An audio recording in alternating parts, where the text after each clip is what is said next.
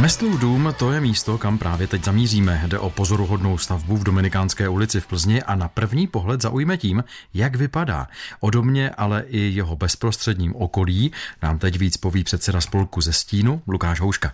Většina výstavby historického jádra dneska tvoří činčáky z 19. století. A v Dominikánské ulici je právě Meslův dům jednou z těch výjimek, která je původní barokní stavbou a nejen barokní. Když se na něj podíváme z ulice, tak vidíme velkolepý barokní dům. Autorem výzdoby je Jakub Auguston, významný barokní architekt. Ale když se podíváme do zadního traktu, kde občas bývá otevřeno, tak tam je vidět starý gotický portál. Čím je tento dům ještě zajímavý, krom portálu? Zdi toho přízemí jsou velmi silné a odkazují na to, že tady původně stával nějaký velký, těžký gotický dům, který v baroku byl výrazně představěn. Proč se dům jmenuje Mestlův? Proto, že ho vlastně respektive barokně nechal přestavět plzeňský burkmistr František Mestl v 50. letech 18. století. Zajímavé je, že tento burkmistr se proslavil tím, že spronevěřil finance města. Pravděpodobně z části z pronevěřených peněz je postaven i tento dům, nakonec byl odvolán, dům každopádně zůstal. Teď jsme ze zadního traktu přešli do ulice, odkud dům každý na první pohled pozná, a to díky krásnému schodišti.